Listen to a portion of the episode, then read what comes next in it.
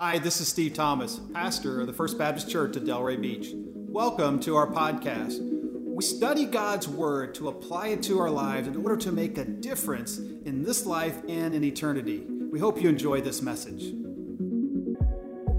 We cry out, we cry out.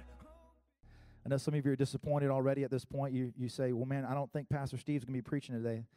I'm sorry to say he's not, but I'm sure he's watching online. So we're so glad that you guys are with us. Pastor Steve is checking us out. Him and Greg, uh, Pastor Greg went to a wedding, and so they've been with family all week.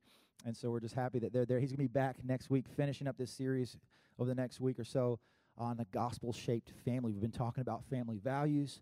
We've been talking about God's design for the family and how the family is really a picture of our relationship with God. It's our picture of this Christian walk, this family, this God the Father, and our role as sons and daughters in His house. I want to turn your attention to the scripture today, Romans chapter 8. We're going to be looking at verse 14 through 18.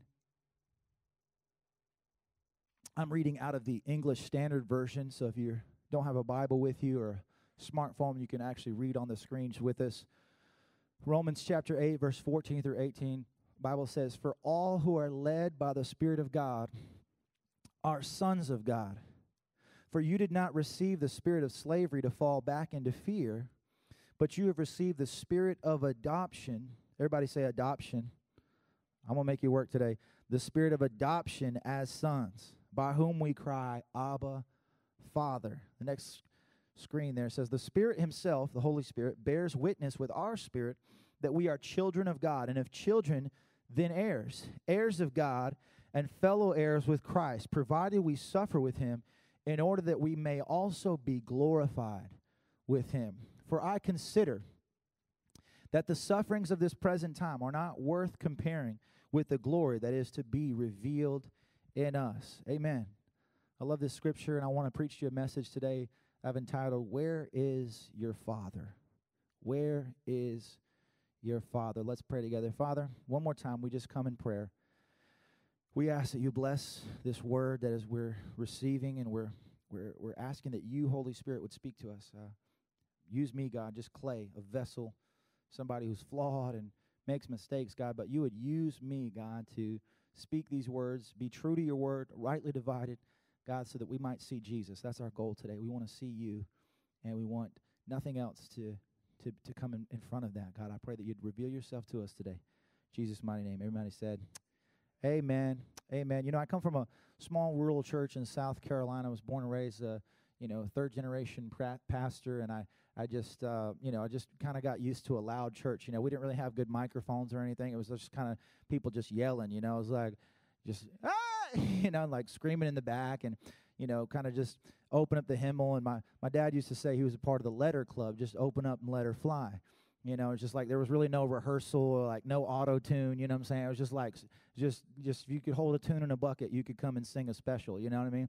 So if you're in the crowd today and you're like, okay, I hear, I hear a good word, or you're like, yo, that that's that's that's on point or you're preaching good or whatever you can just say amen okay you know you can say that's right you can say that's good you can say preach it white boy you can say you know come on somebody you know what i'm saying so you can say any of those things if you like uh, it's it's I'm, I'm used to a loud church. We're just having a convo here. I'm not I'm not giving you a TED talk. We're just in a moment of opening God's word together. Okay, so if you if you like something, say Amen, and and we'll kind of go from there. If you don't like something, just say Hey, hold it up. You know, hold up there.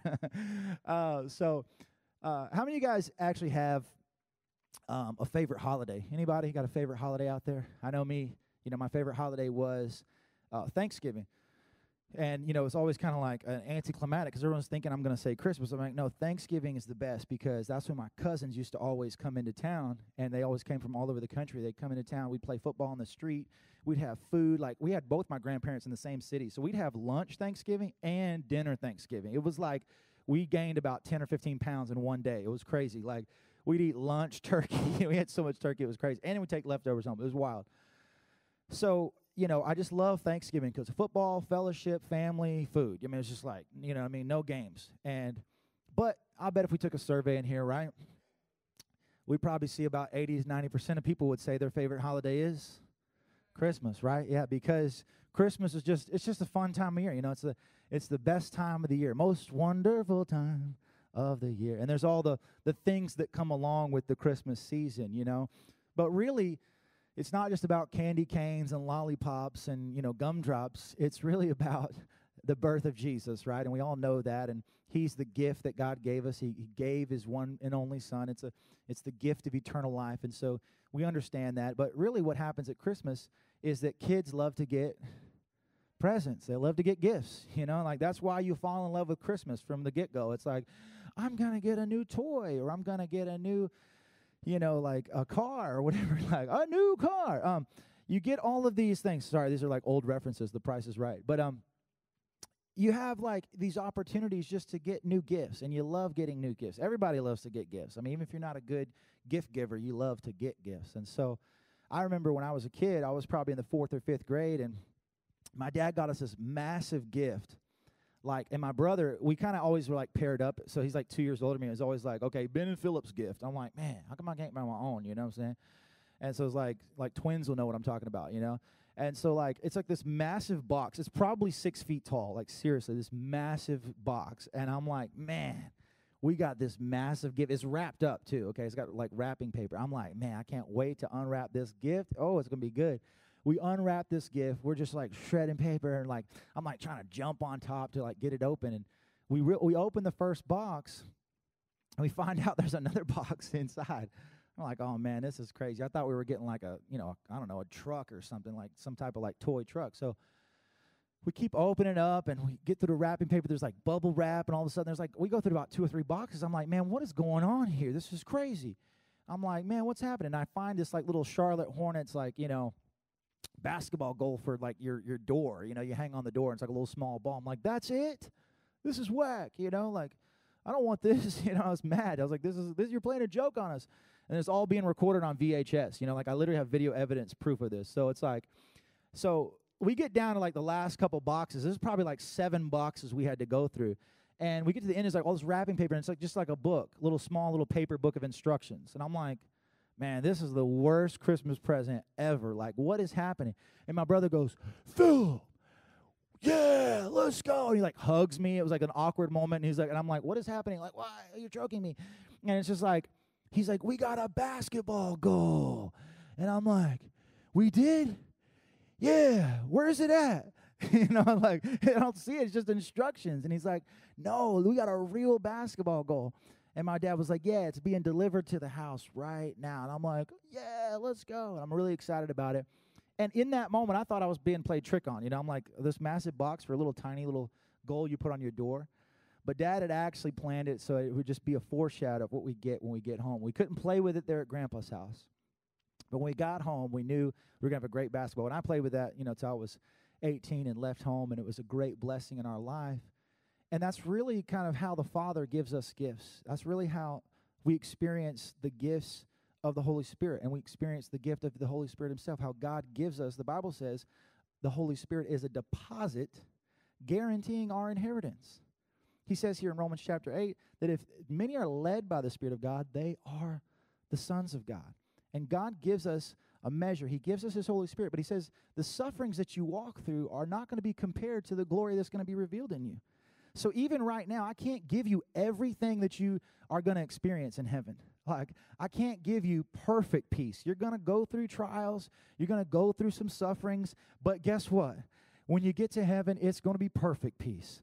I know I can't always give you healed body, but when you get to heaven, you're going to have a perfectly healed body.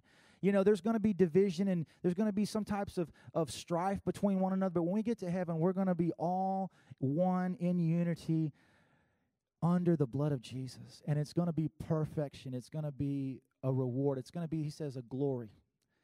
And it's really amazing the inheritance that we have, the Holy Spirit giving us an inheritance on this earth. And I, I know some people, they're like, well, when we all get to heaven, it'll all be worked out. But you know what? Even God now, He gives us the gifts. He says, if you're led by the Spirit of God, you'll be the sons of God. And I believe even on earth, Jesus says, I've come to give you life and give it more abundantly.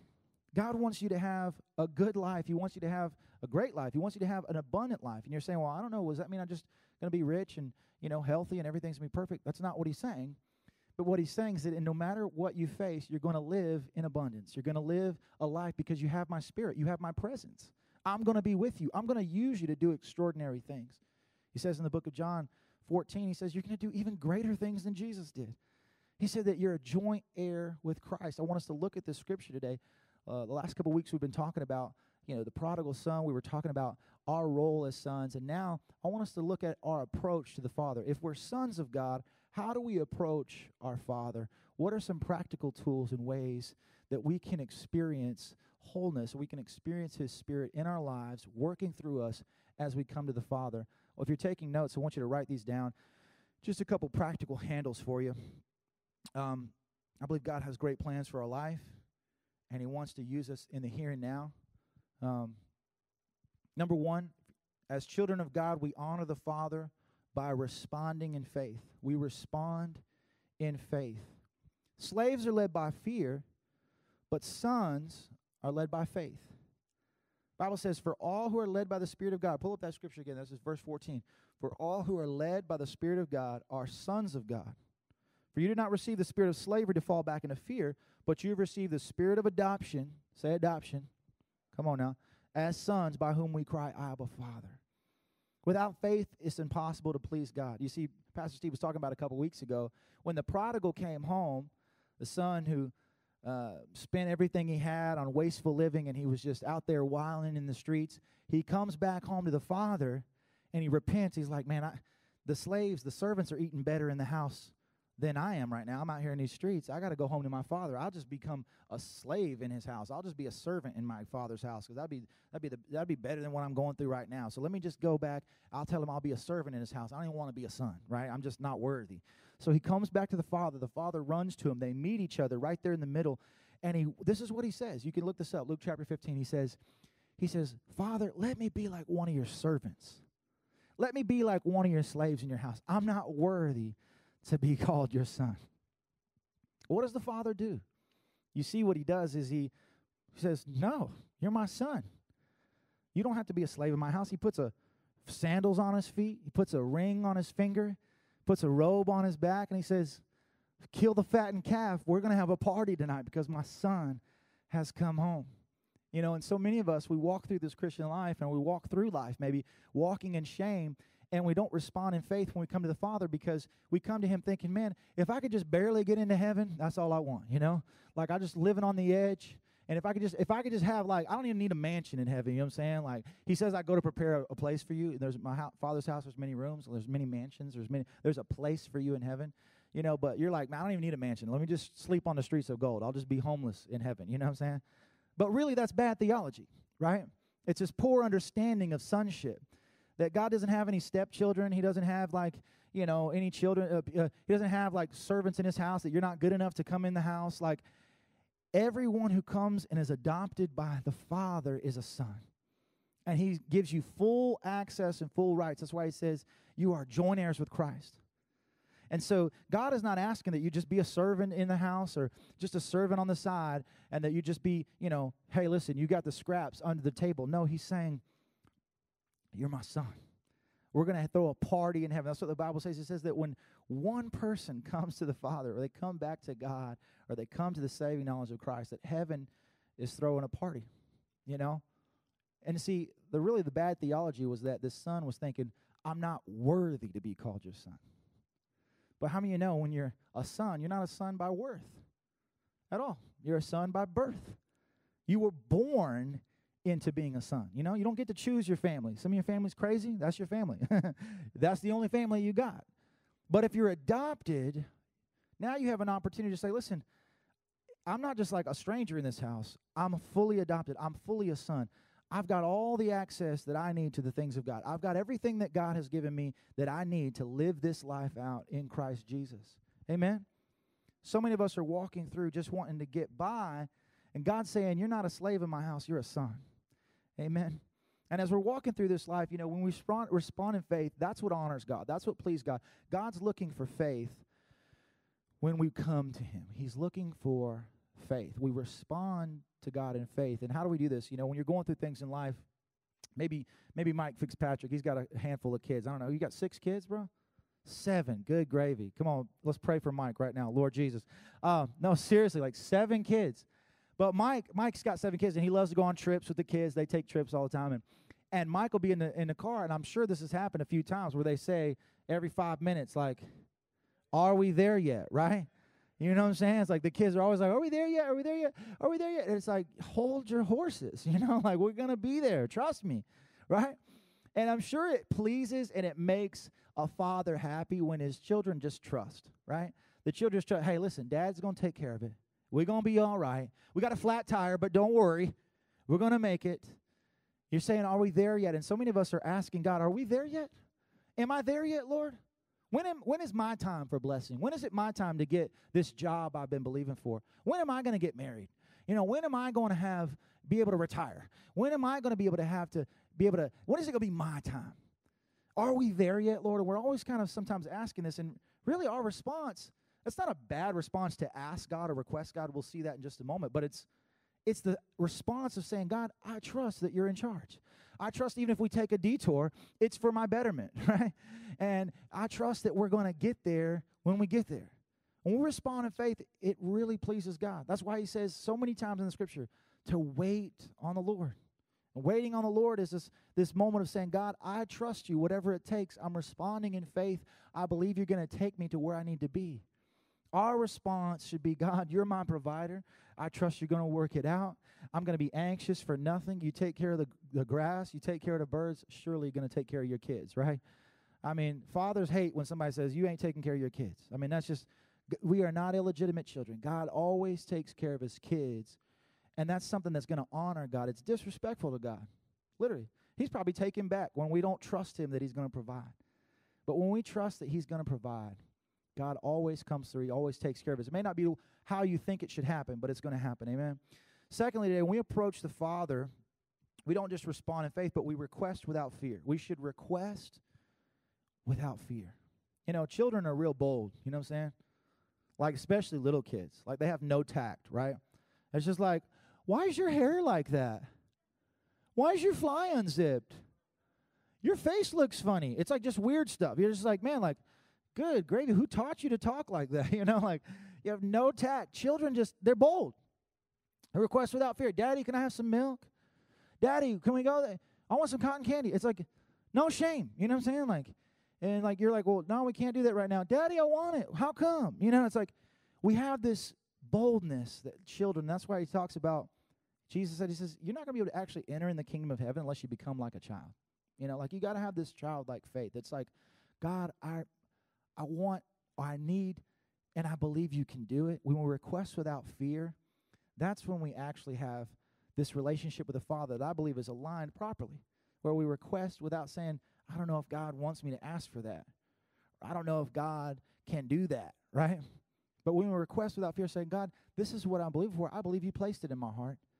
He loves that, and He loves to give us things that we need. And you know, this is what He says. Jesus actually tells a story about. It. He says, you know, if you have a good Father, He's if you ask Him for good things, He's not gonna like gonna give you like a switcheroo. Like it's not gonna be like, hey, can I have some bread? And all of a sudden He's like, sure, here's a snake. Like no, if you ask for bread, He gives bread, right?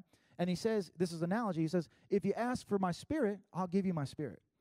And that's what he's saying is that if you're asking for things of God and you're asking for, for, for God to, to improve your life or to bless you, to give you favor, to give you wisdom, to give you guidance, he's going to give those things, to give you peace, to give you joy.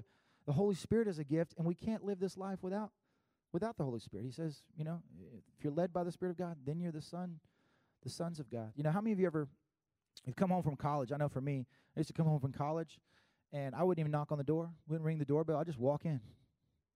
You know, the door was wide open. My bed was actually still made in the house. Like, you know, my trophies from like Pee Wee football was still there, and you know, I still had my closet was there. And when I was in college and I come home, my parents didn't just forget about me. You know, it's like I walk in the fridge and I just open it up. You know, what's for dinner? You know, I, w- I went to school in Tennessee, so I would come home about four hours later in South Carolina to drive a long way. When I came home, I just felt like, hey, this is my house too. You know, even though I don't live there all the time. I know I used to do this with my mom and my grandma and grandpa. I'd go to their house, and my grandpa was blind, and my, my grandma was kind of like feeble, you know, when I was a kid. So it was like they couldn't really even get up to get to the door. So it's like you ring the doorbell, and like, you know, they got five minutes before they even get there. But sometimes they leave the door open, so I just walk right in. Grandpa, I'm here. You know, just walk right in the door. I'll go to the fridge. Hey, Grandma, where's the sweet tea? Oh, well, we don't have any. All right, I'm to make some, you know? And just like the access that you have as family, as sons, especially in the things of God, we have we have access to God's purpose. We have access to God's plan. We have access to really God Himself to pray. Prayer is not something we have to go to a certain location. We don't have to go to a certain person or a priest or a pastor to pray for us. We can just call upon the name of Jesus. We just say, Jesus, I need your help. Jesus, I, I need your strength. Jesus, I'm believing for this thing in my life. Or Jesus, I'm asking for this. And and God wants to give those things. We have access to the house. We have access to the fridge. We're saying, God, I need more of your spirit. God, I need you to show up in my life. God, I need you to, to do things that I've never seen before. I'm believing, God, that you can do even above and beyond that I can ask or think. And when we pray this way, we request without fear, it pleases God. That's why he says, those that are, uh, when you're praying, he says to come boldly to the throne of grace. Hebrews, he says, come boldly to the throne of grace to find grace to help in time of need. God loves it when you just boldly come up and ask for what you need. It's real clear. It's clarity. It's saying, this is what I really want. Don't you hate when someone's asking a question? Can I ask you a question? You're like, just ask it. you know what I'm saying? And sometimes with God, we have to be the same way. Sometimes we're just saying, God, can I ask you a question? He already knows what we need. If we'll actually just speak it out and say it, He's going to be there. He knows what we need already. He wants to meet those needs. Thirdly, today, we respond with faith, in, in faith. We request without fear. I'm just kind of walking through these scriptures here, uh, verse by verse. R- we remind him to fix it. Pull up this other verse here, Mung. Is that Mung? Okay, amazing. Awesome. Mung's doing a great job here. The sufferings we go through are meant to help us lean on Jesus. Yeah, I'm past that. That's cool. I think we're going back to the scripture. Boom. I love this. Let's go to the next slide there. Awesome. For I consider that sufferings of this present time are not worth comparing with the glory that is to be revealed in us. You see, the sufferings we go through, the difficulties we face in this life, are not because God wants us and loves to see us go through difficulty. You know? He like he doesn't like to see us hurt. He doesn't like to see us go and be like, ha ha, gotcha this time. Like this is a this is not an abusive father that we serve. God is not a father who abuses his children. He's a God who corrects us. He's a God who spanks us, right? He might chastise us. My dad used to tell me, "This whooping's gonna hurt me, you me more than it hurts you," you know. And he just whoop, and I'm like, "That's a lie." you know, like, it's definitely gonna hurt me worse than it hurts you, Dad. But if you understand being a father, and when you have kids of your own, and you realize you have to punish or, or discipline, take something away, you realize, man, it really does hurt me when I see my son cry, or when you see your daughter cry, or someone really going through tragedy. I mean, it just, it'll just you clench. I mean, you're you're you can't even hardly think straight when your baby's crying. You know what I'm saying? It's just like you're just like, oh, stop crying. Like, or you want to meet every need to get them to stop crying. It's not that God is trying to abuse us when we go through difficulties or sufferings in this life. It's so that He can draw us to Himself. And sometimes the only way for us to get close to God, the only way for us to experience His presence, just like with Job, when he went through sufferings and he went through trials and he went through all these difficulties, it was so that he could have a revelation of who God was. That even in spite of things or material possessions or stuff or whatever plan or vision he had for his life, that God was his source. And that's what God's trying to do with us. He says this, you know, in the scriptures with Paul. Paul had this this thorn in his flesh. It was like this tormenting him, this like pain, whatever it was. It could be metaphor, actual, real pain. I think it was real pain, and it was this thing that he was suffering from. And God said, My grace is sufficient for you, it's enough for you. And God allows us to go through difficulty and through suffering so that we cannot get attached just to the gift and the gifts that He gives, but to the giver. That we would serve Him for who He is, not just because of what He can do for us. And sometimes we go through difficulties. We go through loss. You might have lose friends. You might lose a job. You might lose uh, a loved one. You might lose a lot of things in life. You might lose a lot of money. And sometimes God just has to show you, hey, listen, I'm still your source. just count it as a loss and move forward because He's going to bring something else in your business. He's going to bring it along. He's going to He's going to shift you. It's not the end, right? And so many of us go through loss, we go through difficulty, we go through suffering. It's not that God wants to take us out. He's trying to take us to himself. Certain things in the house are also, you know, dad's responsibility. How many of you know this? Certain things around the house is dad's responsibility. You know, it's like wife says, "Take out the trash." You know, she says, "Grass needs to be cut." Hey, the garage door is broken. Need you to fix it. You know, it's like mom doesn't want to get into, you know, sometimes all that stuff. She's got other things she's trying to worry about. And and so sometimes it's dad's responsibility, right? Right, men? Dad's job to fix stuff. You know, we love fixing stuff. Even if you're not a handyman. Like I'm not really much of a handyman, but it's like I love to fix stuff. I'm like, okay, my wife needs this fixed, I'm gonna fix it. You know, or something's broken and you want to fix a toy for your son. So many of us, we have to understand that fixing things is what God wants to do. Jesus wants to fix stuff. He wants to be the one who does the fixing. Some of us are trying to fix it our way, right? We're trying to maneuver this situation out. He hasn't answered yet. We're trying to wait on God, but I think I'll just maneuver it a little bit. You know, Moses had this problem where he, God said, "Speak to the rock," and he's like, "I don't know if that's going to work, Lord." So he just hit the rock, and it's like we try to work things out ourselves. We're like, I, "God, I know you said to wait uh, for for a wife, but I think I'm just going to go out in the streets and look for one myself." You know what I'm saying? Like, no, seriously, this is crazy, right? We're trying to, you got, I know you said I'm supposed to wait for my man, my Boaz, you know, like I need to wait for a godly man, but I think I'm still going to, you know, uh, look for him in different places that maybe you didn't intend, right? And these are scenarios that maybe so many of us go through in life where we're trying to fix it for God. We have to understand that God wants to fix it. And we have to remind him to fix it. Say, God, I need you to fix this situation in my life. There's things in my life that aren't situated right now. Maybe I've tried to, and I've overstepped my bounds, and I've tried to do your job. Lord, I want you to fix it. I want you to use your power to fix it. One time, my, mom, my wife had a, a picture up on the wall, and it was a little lopsided when I walked in. I said, Hey, this is kind of lopsided. Well, she's a lot shorter than me, so I just walked in and used my height advantage, got the lever right, and straightened her out.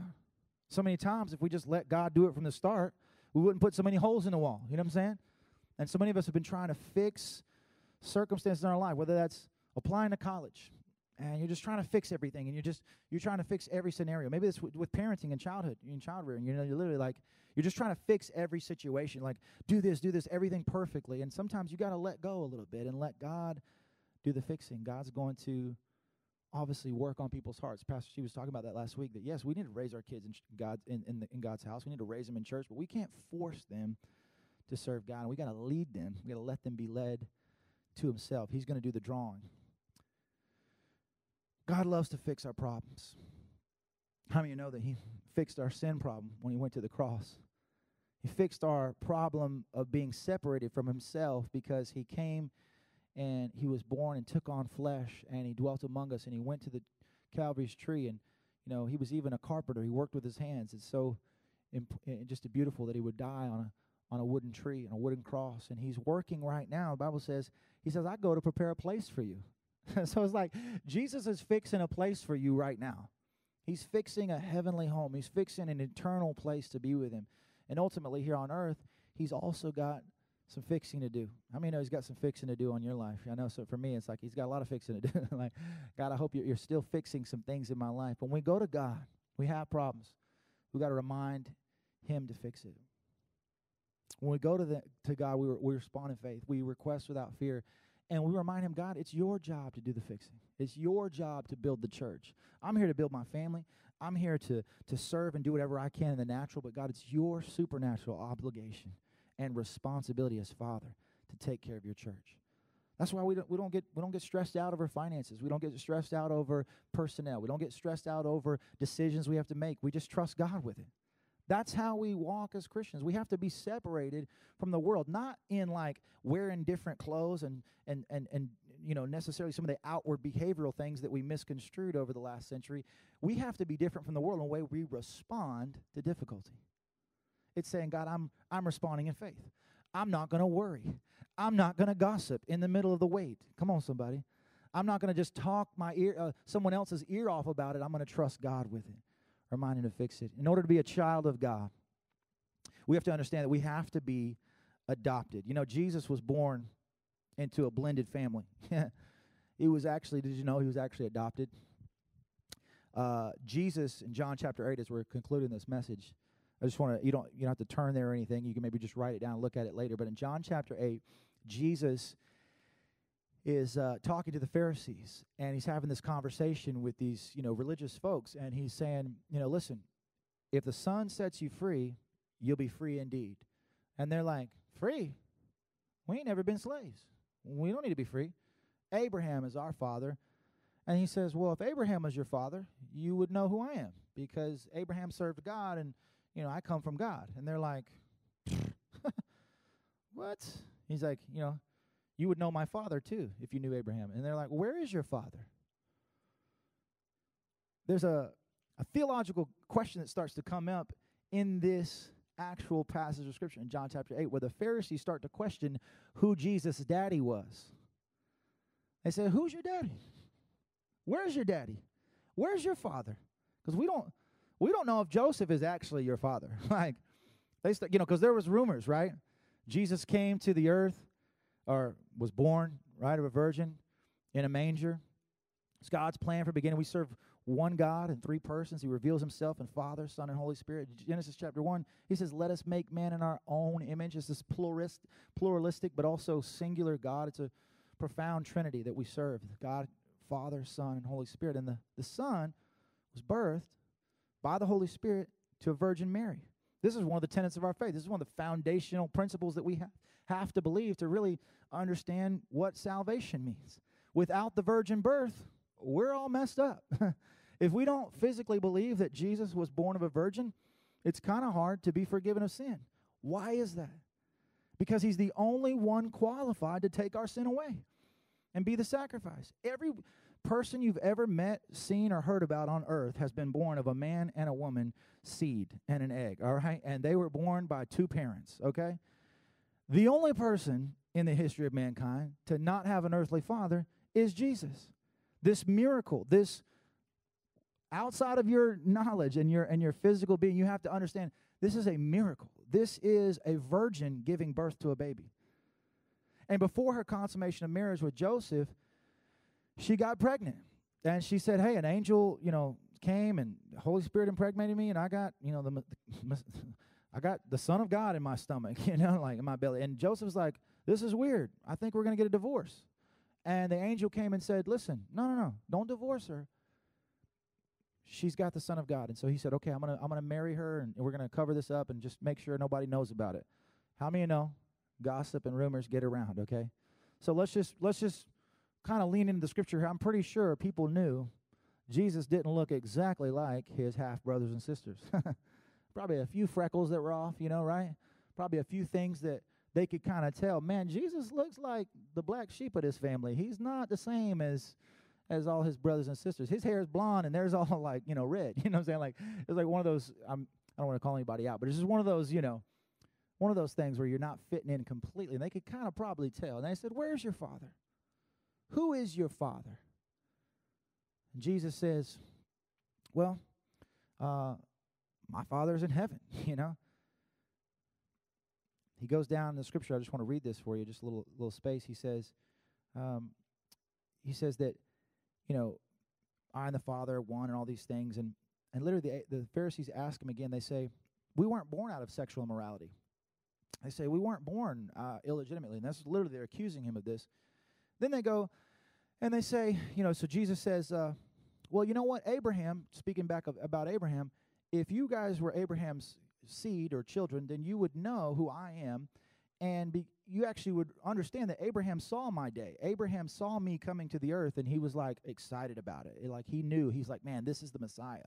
And this is like what God promised through my life, you know? And so Abraham was excited to see the day of Jesus. And they're like, bro, what are you talking about? You're crazy. The Pharisees are just, their minds are blown. They're like, how have you seen Abraham? You're like 33 years old. How have you seen Abraham? You know Abraham? And this is the the most Maury Povich moment in history. Like, seriously, Jesus goes, Before Abraham was, I am. And he flips the script on him because they're trying to say, Where is your father? We know Joseph ain't your real daddy. You were probably born into sin. They said he had a demon. But Jesus says, No, no, no. I wasn't born into sin. But you're right. Joseph's not my father. Joseph's not my daddy.